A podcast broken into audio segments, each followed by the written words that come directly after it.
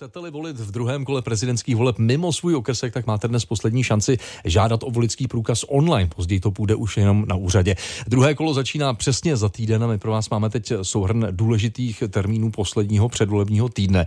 Ve studiu s ním Vítek Andrle. Vítej.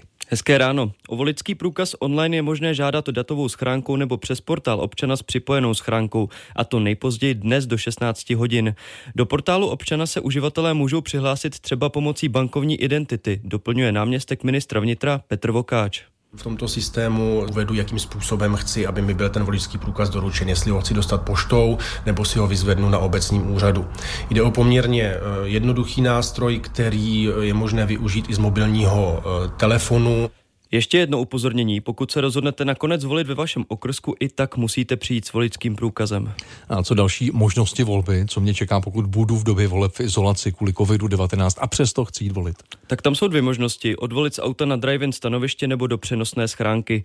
Volit z auta půjde i tentokrát ve středu. Druhá možnost je volit přímo doma do přenosné schránky. To je potřeba do čtvrtka nahlásit telefonicky na krajském úřadě, komise pak přijde v pátek nebo v sobotu. Na co si oproti tomu minulému týdnu dát ve volbách pozor? Volí se jinými hlasovacími lístky a lidem už nepřijdou domů do schránky, ale dostanou je přímo ve volební místnosti. Pokud by někdo použil lístek z prvního kola, bude hlas neplatný.